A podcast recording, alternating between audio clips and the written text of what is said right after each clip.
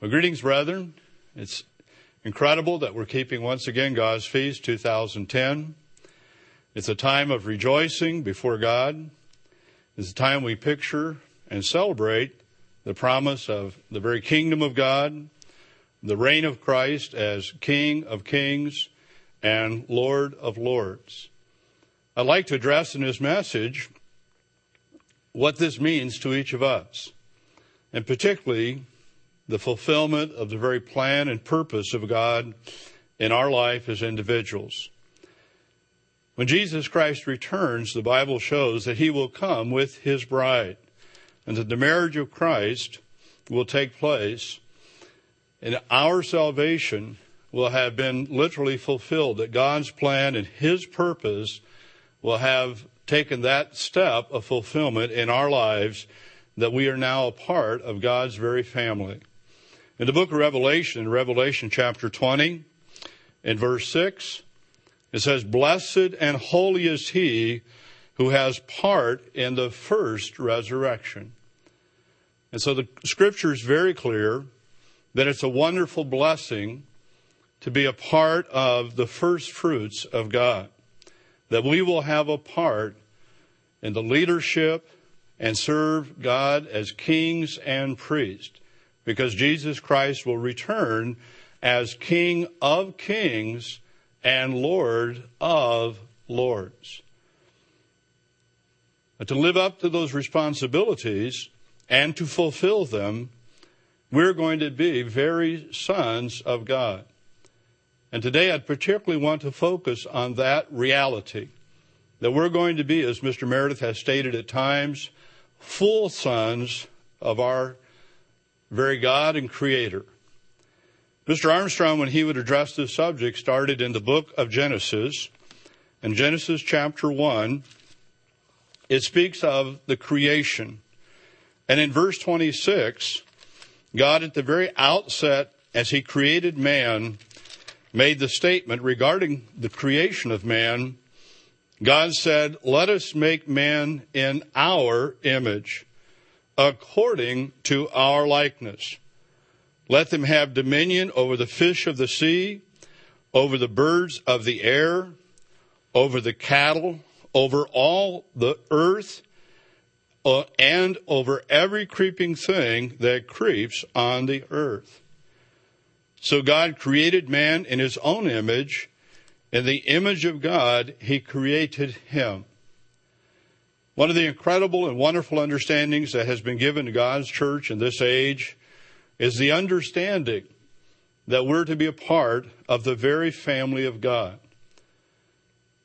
Not that many years ago, when there was an attack upon the truth, and the very teachings that God had given to Mr. Armstrong, one specific area of attack was on this topic. And there were many, many different reasonings and concepts that were put forth. But the Bible is very clear. And I'd like to cover today aspects of what God says and the promises made and given to us so we have a clear understanding. And it's not something, brethren, that you ever have doubt about, but rather, even at this time, you understand that God has called us His children, His sons, and that that is our relationship. In 1 Corinthians chapter 15, the Apostle Paul was expounding upon the resurrection. And he said in verse 45, And so it is written, the first man, Adam, became a living being. The last Adam became a life giving spirit. Now, both in this passage and also in the book of Romans, the Apostle Paul likened Jesus Christ to Adam. And he makes it very plain here that is, it goes on to say, the last Adam became a life giving spirit. However, the spiritual is not first, but the natural, and afterward the spiritual. And so he's talking about man, and he's talking about Adam, whom God created of the dust of the earth, and of Jesus Christ, who is God who became flesh and blood, who became a human being, and who literally the scripture reveals to us by the very first holy day in God's plan as he reveals his plan of salvation that he gave his life. And so he was human. And when Jesus Christ died, he was dead. And he was dead and in the grave for three days and three nights. Paul goes on to say, verse 47, the first man was of the earth, made of dust. The second man is the Lord from heaven. As was the man of dust, so also are those who are made of dust. In other words, we in fact physically inherited and are in the very pattern and the image of the creation of God of Adam. And that has continued. And of course, we all know that. We're physical flesh and blood. Uh, many of those of you who hear this particular message will hear it during the feast because you're not able to attend the feast. And that may be for a variety of reasons, but one of those reasons is simply mobility. That God has blessed you with life, a long life, with an understanding of His ways, but physically, you do not have the same capability that you had earlier in life. And so we're dust, we're flesh and blood. And every day we're reminded of that. But the apostle Paul goes on to say very clearly here, says the first man was of the earth, made of dust. The second man is the Lord from heaven. As was the man of dust, so also are those who are made of dust. And as is the heavenly man, so also are those who are heavenly. Now, his analogy and his statement is very direct. That as much as you are indeed flesh and blood, and as much as we depend upon this physical body for life, the beating of the heart, the breathing of the lungs, all of the physical things that are necessary, food and water, all of those things we depend upon. They're of this earth. They're temporal. But he also made it plain here in this statement that those who have God's Spirit, that those who are of the heavenly, that they also are those who are heavenly. There's that man so also, or as is the heavenly man, so also are those who are heavenly. And as we have borne the image of the man of dust, and we know how we've done that in all the many different ways, and we're beginning to understand even more in detail regarding DNA and the physical makeup and the design of God's creation.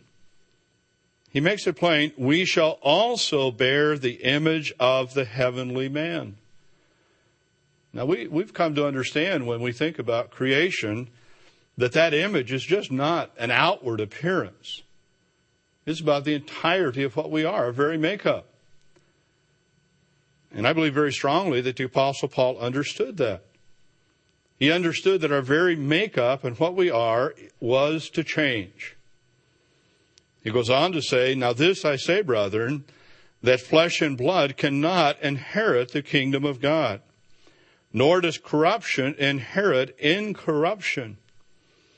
Behold, I tell you a mystery. We shall not all sleep, but we shall all be changed in a moment, in the twinkling of an eye, at the last trumpet. For the trumpet will sound, and the dead will be raised incorruptible and we shall be changed. Now that change is going to be an incredible change. We're going to change literally what we are in our very existence.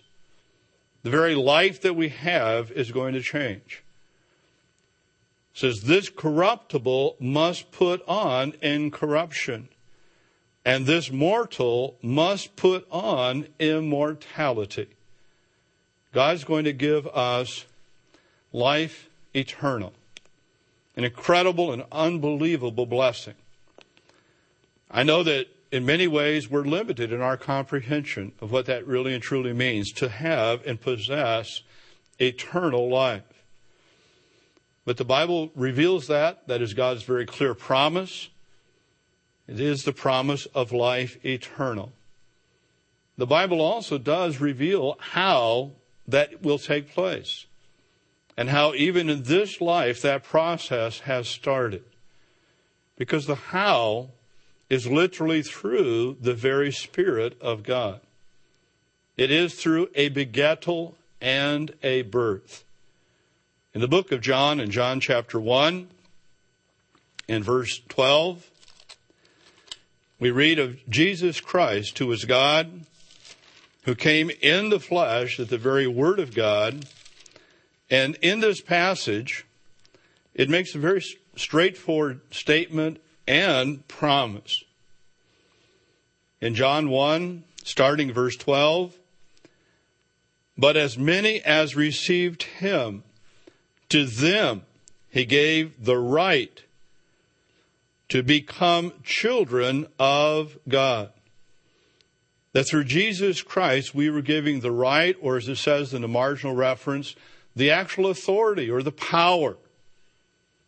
That God through Christ gave us the power or the authority to become children of God. Now, some have argued that we are children by creation.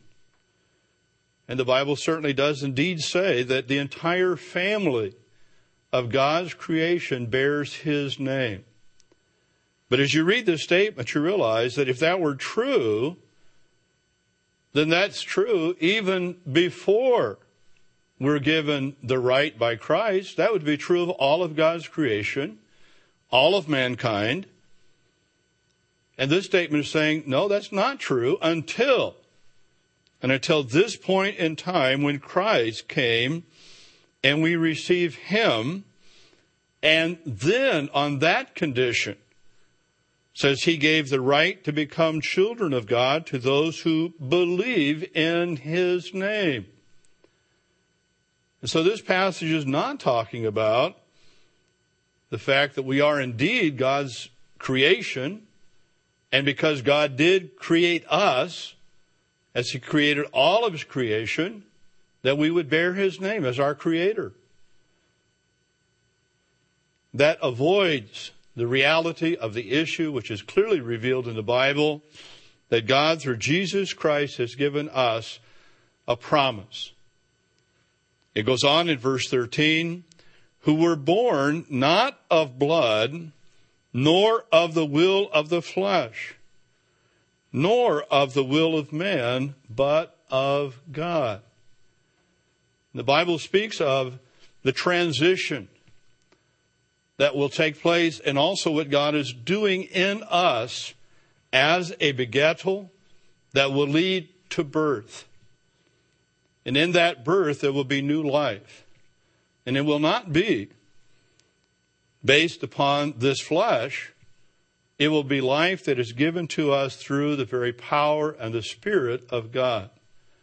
And it is God's Spirit in us, a Spirit we received when we entered into a covenant relationship with God that was given to us by promise through the laying on of hands. Jesus Christ in John chapter 3 made specific reference to this when he talked with Nicodemus, a ruler of the Jews. It's interesting because as you read this passage, you realize it was Jesus Christ who brought up the subject. He was the one who made the statement and actually raised the question to Nicodemus because this man was indeed a teacher in Israel. It says this man, verse 2 of chapter 3 of John, came to Jesus by night and said to him, Rabbi, we know that you are a teacher come from God. For no one can do these signs that you do unless God is with him. Now, Nicodemus didn't ask, and he wasn't questioning about the topic that Jesus Christ then made a statement about. What he did acknowledge was we know, and he, I'm sure very clearly indicated that he personally knew that Jesus Christ was a teacher from God. Jesus answered and said to him, Most assuredly I say to you, unless one is born again, he cannot see the kingdom of God.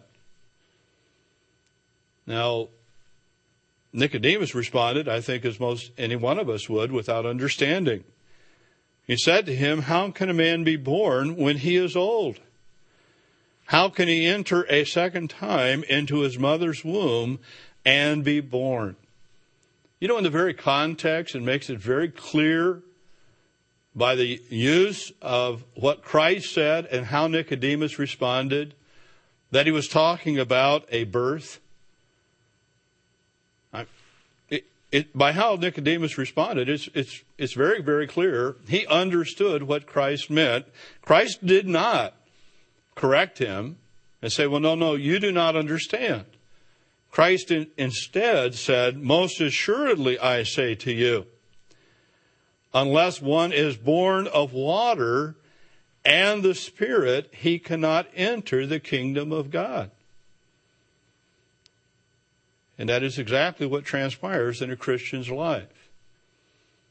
That there is a baptism because it's a covenant relationship and the giving of the Spirit of God. He says, That which is born of the flesh is flesh, and that which is born of the Spirit is spirit.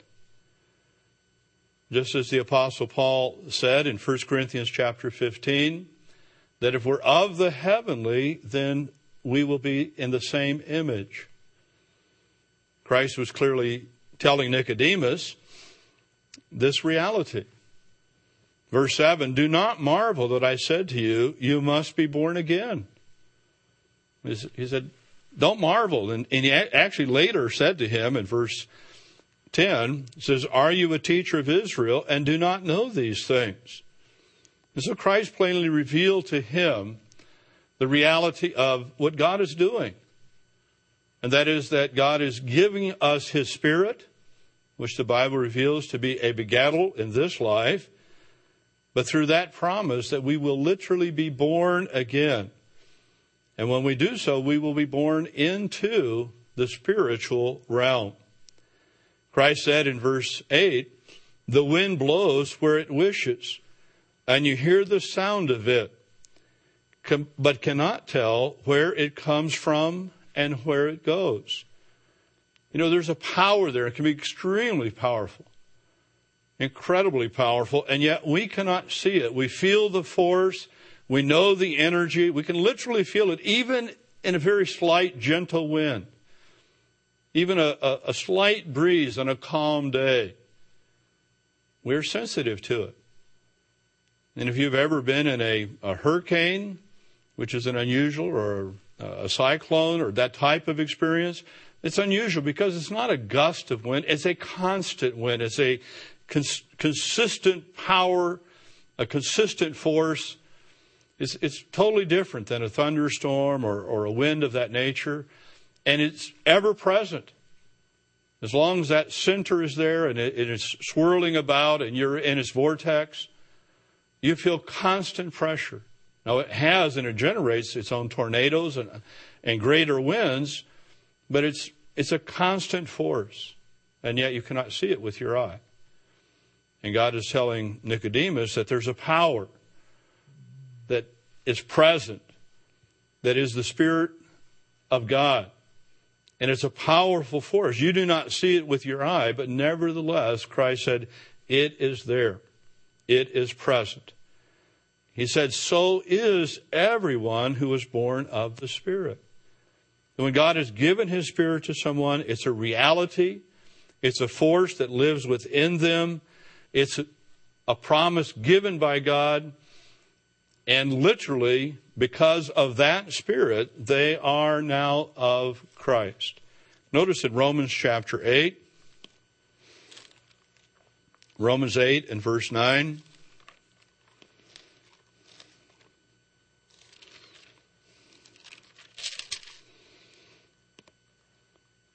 Says, You are not in the flesh, but in the Spirit, if indeed the Spirit of God dwells in you.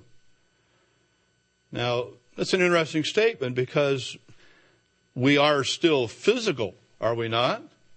We are flesh and blood. If we, you know, were to cut ourselves, we bleed. And what it's speaking of is in God's mind, in His perspective. It goes on to say, now if anyone does not have the Spirit of Christ, he is not His. Brother, we fully understand that. We understand that the church of God is not a physical organization. Now we do work through a physical organization and as a body, a physical body, but what makes us a member of that body is God's Spirit. That it is God's Spirit in us that makes us a part of that body. It goes on, verse 10, and if Christ is in you, the body is dead because of sin, but the Spirit is life because of righteousness. God, who is our judge, that is how he views us. That he views us in his sight. That those things that where we have stumbled and fall and we transgress, that through Jesus Christ we have forgiveness. And what God looks to is what is in us, which is His Spirit, which is life. And that's because of righteousness. It's because of the things that we strive to do in obedience to God, in using His Spirit and drawing close to Him in prayer and Bible study and occasional fasting. That that is life. In verse 11, but if the Spirit of Him who raised Jesus from the dead dwells in you, He who raised Christ from the dead will also give life to your mortal bodies. That's God's very promise. That with God's Spirit dwelling in you, that just as Jesus Christ was raised from the dead, and just as you were taken out of the waters of baptism, the very symbol involved, which is also explained here in the book of Romans, that God has promised you life. That was a promise given to you. That promise was then followed by the laying on of the hands of the ministry of Jesus Christ. And when that instruction was followed, because that is God's instruction, then God gave each of us who were baptized, who repented of our sins and accepted Jesus Christ as our Lord and Savior, God gave us His Spirit. And He makes it plain here that it's through His Spirit who dwells in you that He will give life to your mortal body.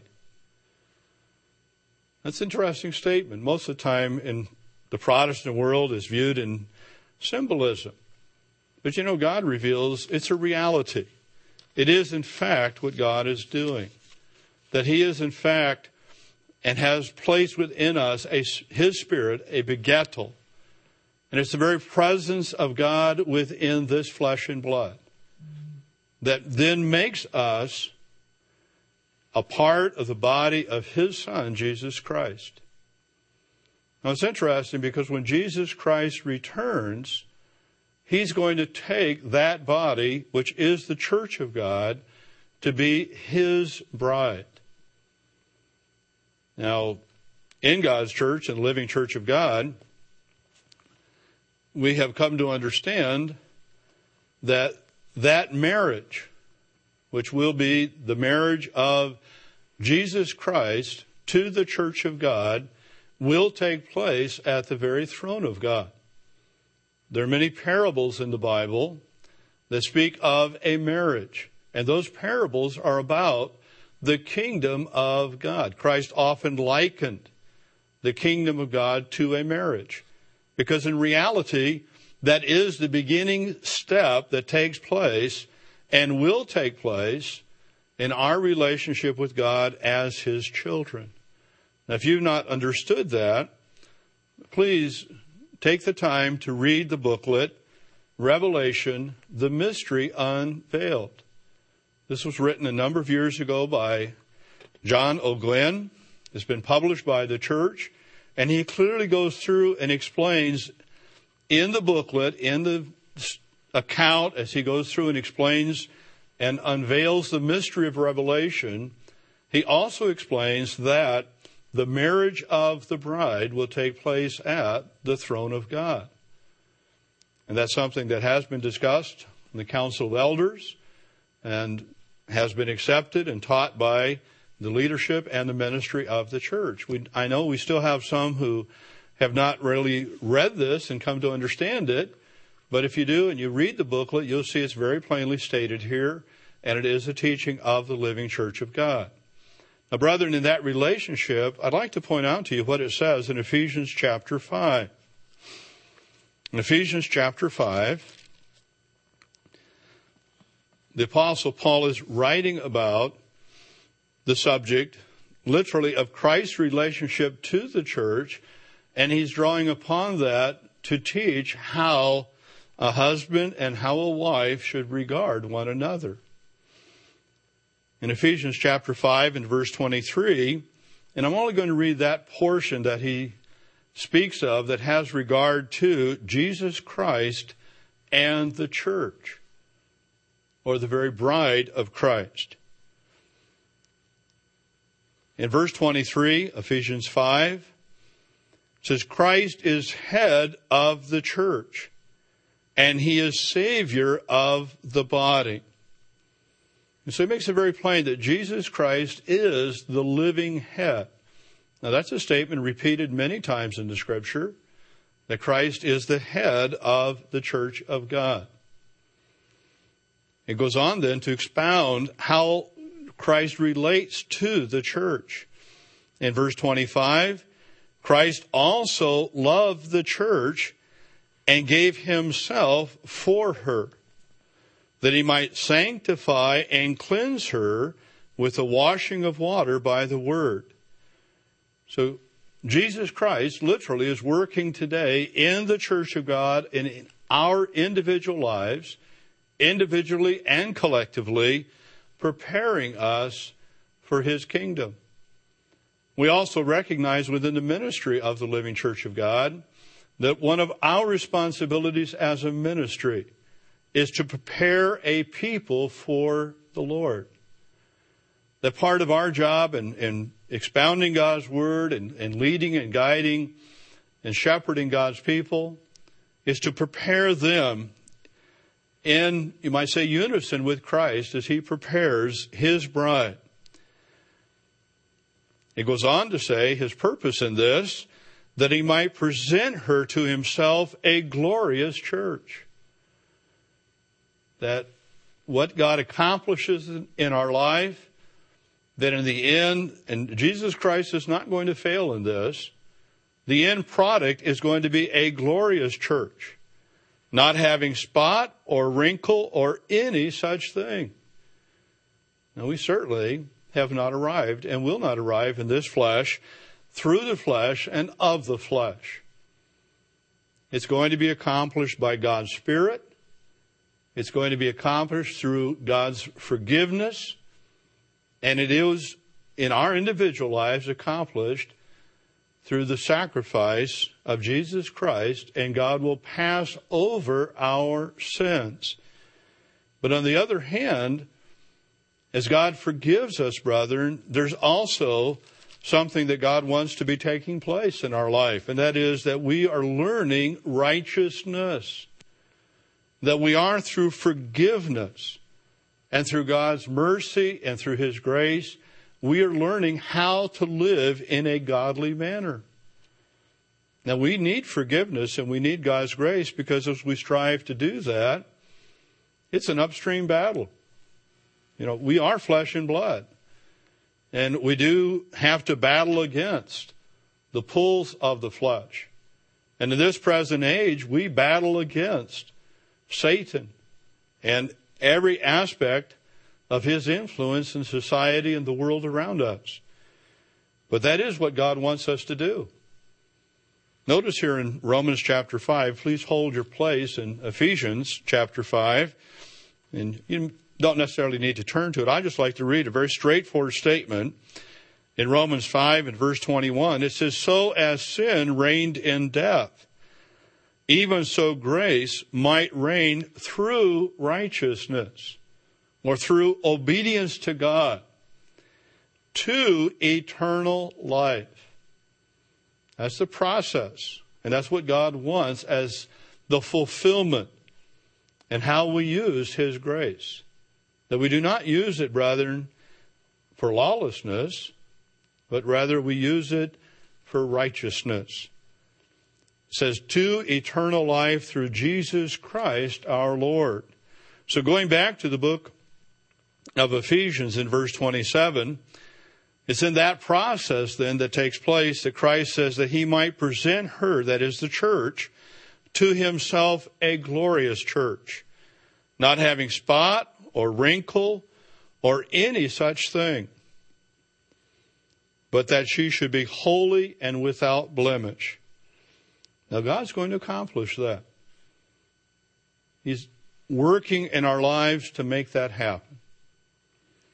Now it goes on to say, as it speaks about a husband and wife, it then goes back to and talks about Jesus Christ to the church. That a husband should love his wife and he ought to cherish her and to consider her and nurture her even as if it was his own flesh, that it was his very being. It goes to, on to say then, verse 29, just as the Lord does the church. It says, For we are members of his body, of his flesh, and of his bones. For this reason, a man shall leave his father and mother and be joined to his wife, and the two shall become one flesh. You know, in making this statement, the Apostle Paul then literally quoted from the Old Testament but he also said this because in verse 32 he said, This is a great mystery. Now he said this not in relationship to physical marriage. He says, But I speak concerning Christ and the church. I don't know if you've ever stopped and thought about it, but when God created, when Jesus Christ created the woman, he did not do so of the dust of the earth. Let's go back to Genesis chapter 2. In Genesis chapter 2, you know, Mr. Armstrong went back and he showed and, and would show, and his eyes started, in Genesis chapter 1, that when God created man, he clearly had in mind not just a physical creation, but it was the beginning of a creation. That when God did that, it was his purpose that as he made us flesh and blood, that it was a part of a process, of a plan that would lead to our salvation, which would lead literally to our becoming His very children of His family. That we would not only bear the likeness of Christ, we literally would be in His very image. Now, it's very clear that God had that in mind. As you examine and read the scripture and you read the passage and think about its ramifications, it's also interesting to stop and realize then God who made Adam of the dust of the earth, that's brought out in Genesis chapter 2, in verse 7, says, The Lord God formed man of the dust of the ground and breathed into his nostrils the breath of life, and man became a living being. But then when God created the woman who was to be the helpmate to the man, God did not do so of the dust of the earth. He did, in fact, create her from the very bone or the very flesh of his creation, Adam. This is in Genesis chapter 2, in verse 21. It says, The Lord God caused a deep sleep to fall on Adam and he slept. And he took one of his ribs and closed up the flesh in its place. So God literally extracted from Adam a part of his very being. Then the rib which the Lord God had taken from man, he made into a woman and he brought her to the man. Now, what's interesting is because when Paul makes the statement in Ephesians chapter 5, he then basically is referring back to what is stated by Adam. This is now bone of my bones and flesh of my flesh. She shall be called woman because she was taken out of man. The apostle Paul said, verse 30 of Ephesians 5, for we are members of his body, of his flesh, and of his bones. You know, it's God's very spirit dwelling in us that is the earnest and promise of life eternal. I think when you look back and see what God did, He also at the very same time, brethren, was drawing a connection to the process, to the very manner in which we become a part of God's family. That is God's very spirit in us, both as a begettal, but also at the very makeup of what we are. That we will become a part of God's spiritual family. Now, it's also very important to understand that that is revealed. In other words, the promise, the strongest proof of the promise that we're going to be full ch- children and sons of God is actually through Jesus Christ. We've been given that promise through God's Spirit. In Ephesians chapter 1, Ephesians 1 and verse 13, it says, In him you also trusted after you heard the word of truth, the gospel of your salvation, in whom also having believed you were sealed with the Holy Spirit of promise. The very same reference back as I read, we read earlier in John chapter 1. Who is, that is God's Spirit in us, who is the guarantee of our inheritance until the redemption of the purchased possession to the praise of his glory. Now, when it says the guarantee, it can also be translated as the down payment. This is you, if you entered into a physical contract to make a purchase, quite often someone, to know that you are serious and to, you've made a commitment, and they've also then made a commitment to you, you give them a partial payment. When you give someone a partial payment, it's clearly understood that there's a binding agreement, that there's a promise. It also uses the word earnest, that you've shown your earnestness. And here in the New King James, it actually uses a very strong word, a guarantee. That's through God's Spirit in us. That's through Jesus Christ dwelling in us. It's through the process as the Bible clearly tells us to have Jesus Christ live in us. Brethren, I think sometimes we tend to think of those terms more in symbol, and in some ways, they're also reality. They're the reality that God's Spirit is a living Spirit, and that it dwells in us, and the very dwelling of that Spirit is the very tool and vehicle in which God's going to use to give us life eternal. You know, we, we understand that physically. We understand that in terms of a, a woman with child. That it's not a symbol that grows within the womb, it's something that is alive and living within her. Well, that's also very true of God's Spirit in us. It's alive, it's living, it is the very promise within you. It's Christ in you. It needs to be nurtured and fed, and we grow, but it lives in us. And if we understand that and we accept that, we have an understanding, brethren, that helps us draw much closer to God. It helps us facilitate in every way what God is doing in our life. In the book of Hebrews, the Apostle Paul explained and expounded Jesus Christ. He did so in certain aspects, which we certainly properly focus upon, as our high priest and our Lord and Savior. But he started with identifying, in fact, who Jesus Christ truly was.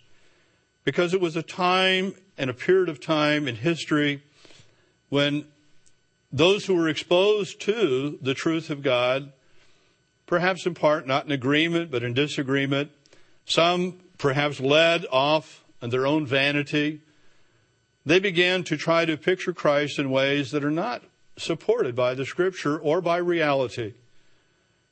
They thought of him in, in various Gnostic ideas as an angel. And they had some very weird and, and distorted ideas. But Paul wasn't writing to those people. He was dealing with their arguments. He was dealing with some of the deception that was taking place at that time. But he wrote about the literal Christ. And in Hebrews chapter 1, he started literally with who was Jesus Christ.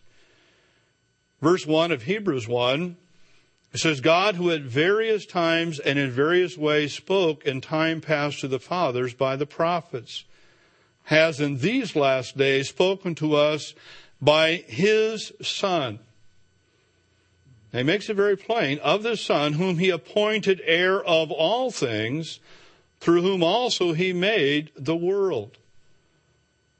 And so he makes it very plain right up front that it was the Son of God and he was the creator and the heir of all things, who being the brightness of his glory, or as it could be translated, you know, he not only represented the very brightness, he was the very glory of the character of God. This is brought out as he goes on, and the express image of his person.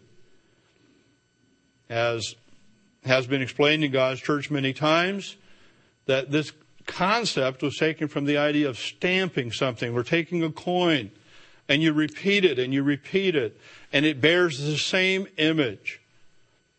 We have today in modern technology made that even a greater science so that when we replicate something, we can replicate it not where over a period of time that stamp gradually wears out, We've developed a process by where the mold is made temporary and it makes only one. It's called lost wax, uh, a, a, lost wax type of um, process. But the mold is used to make wax and to make a ceramic mold. And then that mold is identical. It's never worn. It, there's no pressure upon it. There's nothing to change it. And so when we make something, we can make it very, very exact it lessens the cost of the manufacturing process. It's, it's been around for a long time.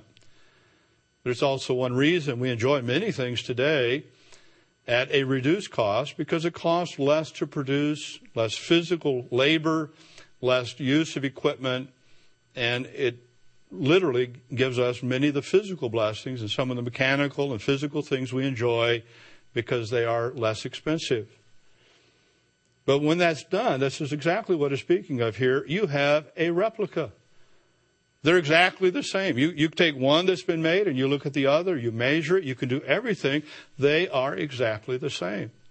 And that's what it's saying here of Jesus Christ, that he was the very image of the person or the character of God. And upholding all things by the word of his power, we, when he had by himself purged our sins, sat down at the right hand of the majesty on high. So he made it plain Jesus Christ was God. And he was God in the flesh.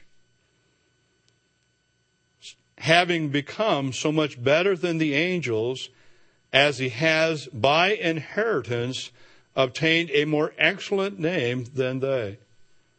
Then he goes on in chapter 1 and he shows from the scripture, from the Old Testament, statements made that clearly reveal that Jesus Christ was the Son of God and that he was not an angel.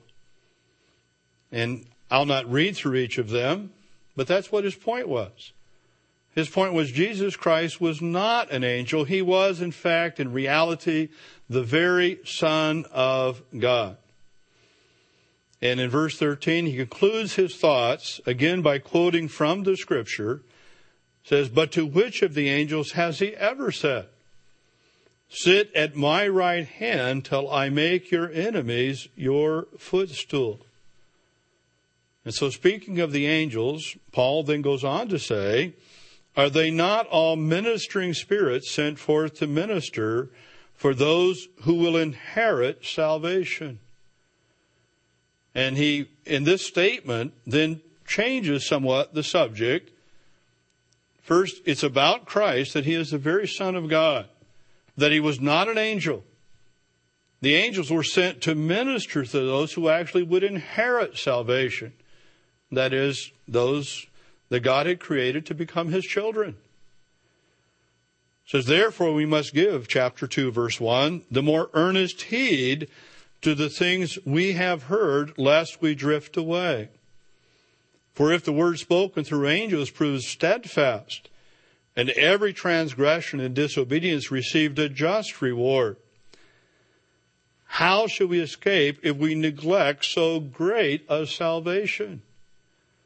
Now he then, at this point, is introducing our salvation, the promises God has given to us, which at the first began to be spoken by the Lord and was confirmed to us by those who heard him You know, it's interesting. He's saying that Jesus Christ, at first, you know, it, he confirmed the promises.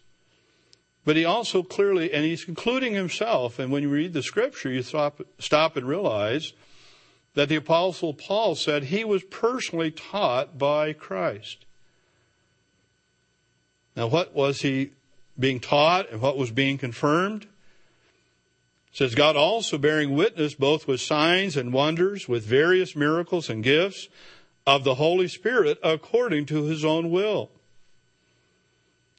In other words, this was confirmed that this was indeed Jesus Christ.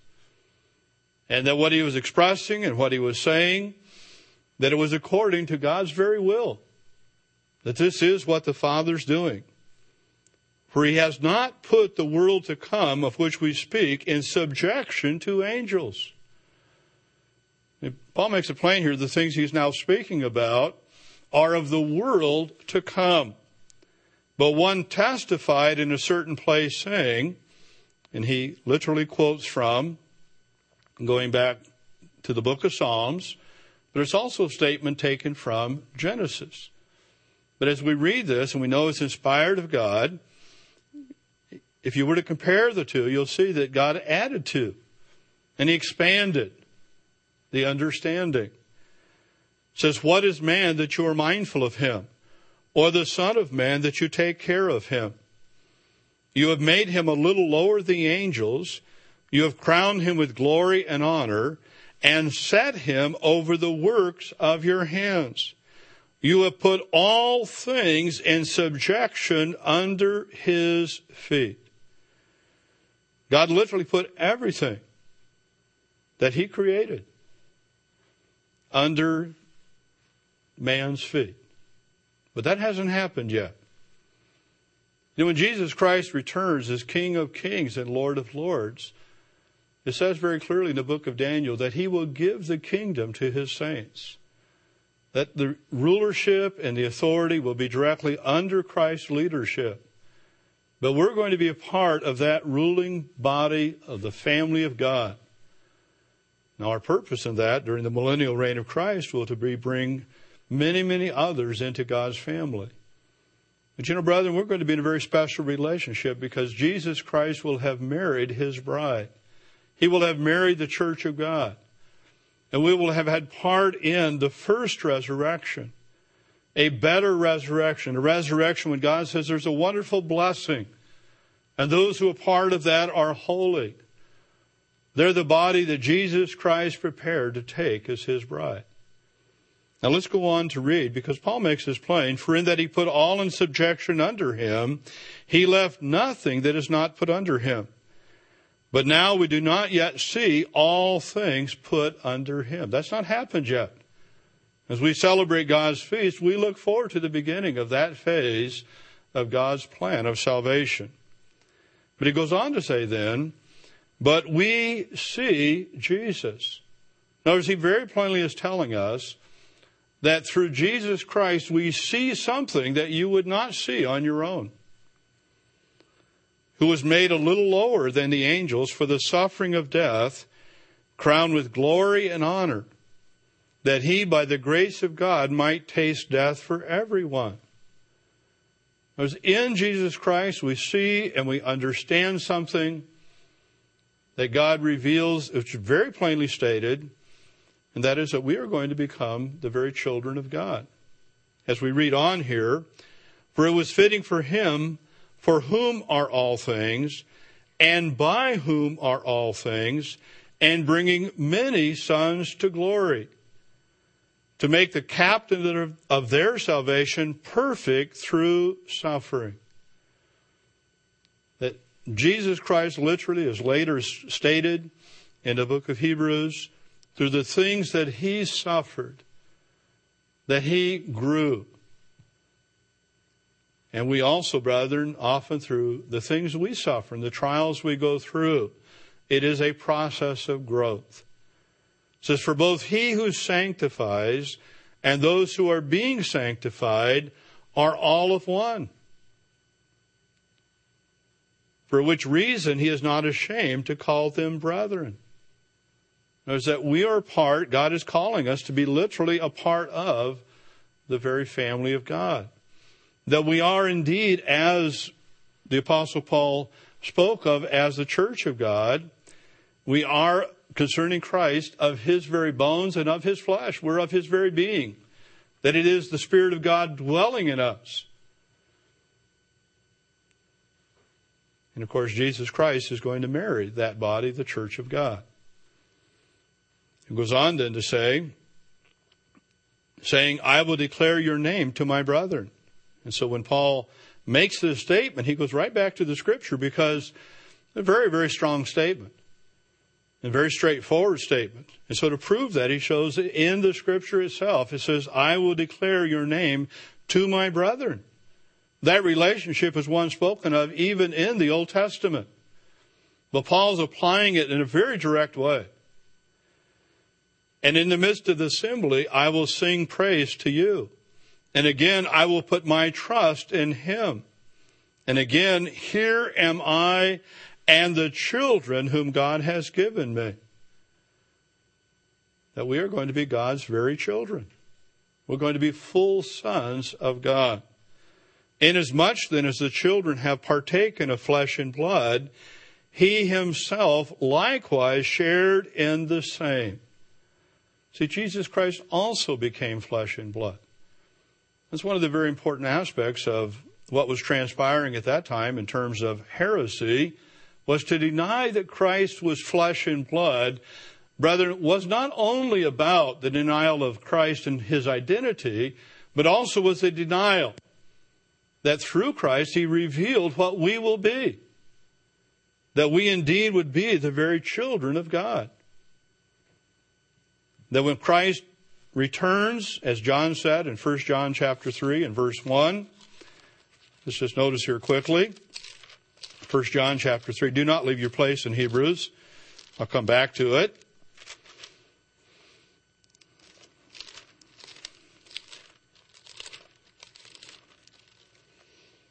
It says, Behold what manner of love the Father has bestowed on us, that we should be called children of God. Therefore, the world does not know us because it did not know him. Beloved, now we are children of God.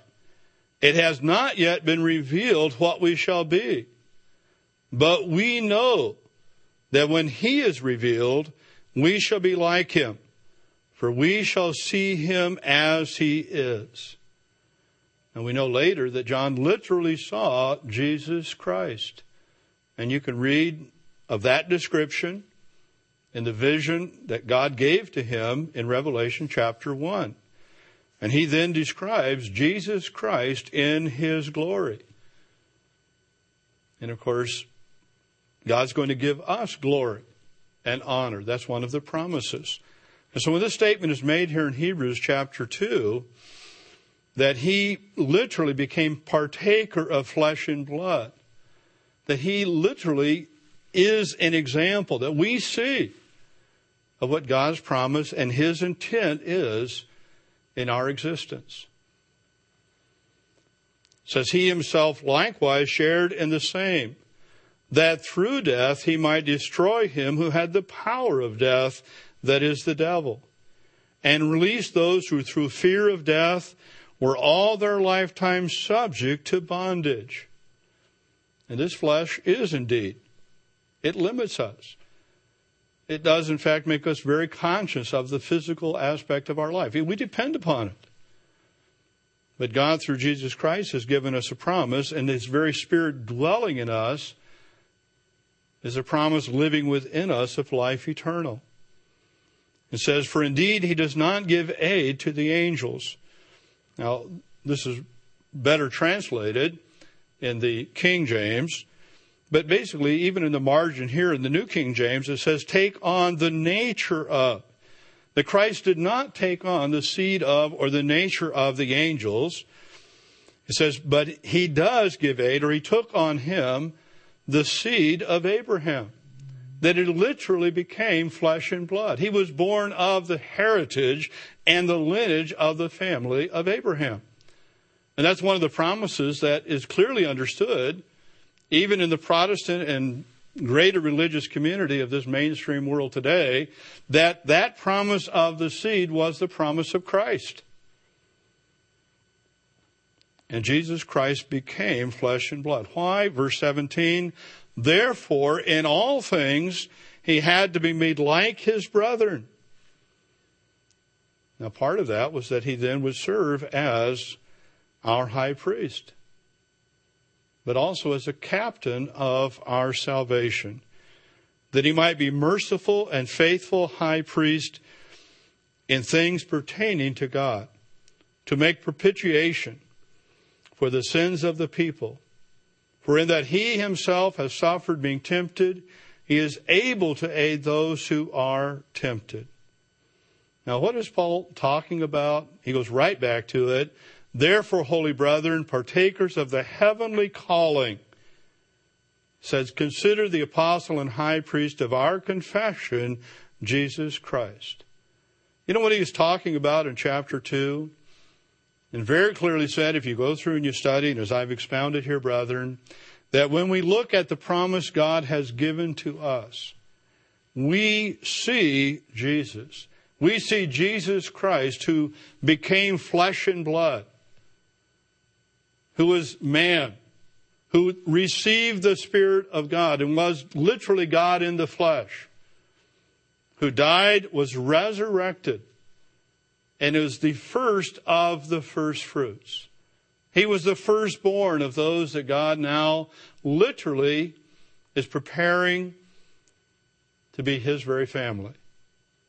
And so as we keep God's feast days and we understand it is a plan of salvation, God's plan of salvation is taking place in your life, is pictured.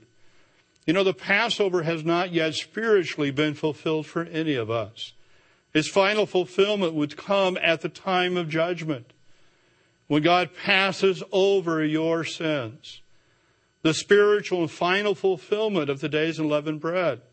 When sin has been completely removed from your life, brethren, will take place when that process of God's forgiveness takes place and you literally become a part of God's family. And that will take place through God's Spirit, which was given to us and is symbolized the day of Pentecost. See, the spiritual fulfillment of God's holy days are yet for each of us in the future. That's true of atonement, it's true of trumpets, and it's true of the very picture of this period of time that is the thousand year reign of Christ and the promise God has given to us. That's, we know that. We look forward to that. But it's really important for us to understand even Passover, days of unleavened bread, and Pentecost spiritually, they, in our personal life, still lie into the future. And so as we rejoice and we worship God during the Feast of Tabernacles, brethren, let's understand and be in awe of the incredible purpose that God has in our life. Let's understand that what God has given to us is an opportunity an incredible opportunity, something that is very hard for us to even truly comprehend. As it says in Romans chapter 2, in verse 6, it says, Who will render to each one according to his deeds. Speaking of Jesus Christ. Eternal life to those who by patient continuance in doing good seek for glory, honor, and immortality. That's the gift and promise that God's given to each of us. It's an incredible future that lies ahead. And so as we keep God's holy days, brethren, we're reminded of the plan that God is carrying out for man's salvation. Let's also not neglect. Let's grab hold and let's let God's holy days and his feast inspire and encourage us to fulfill our calling.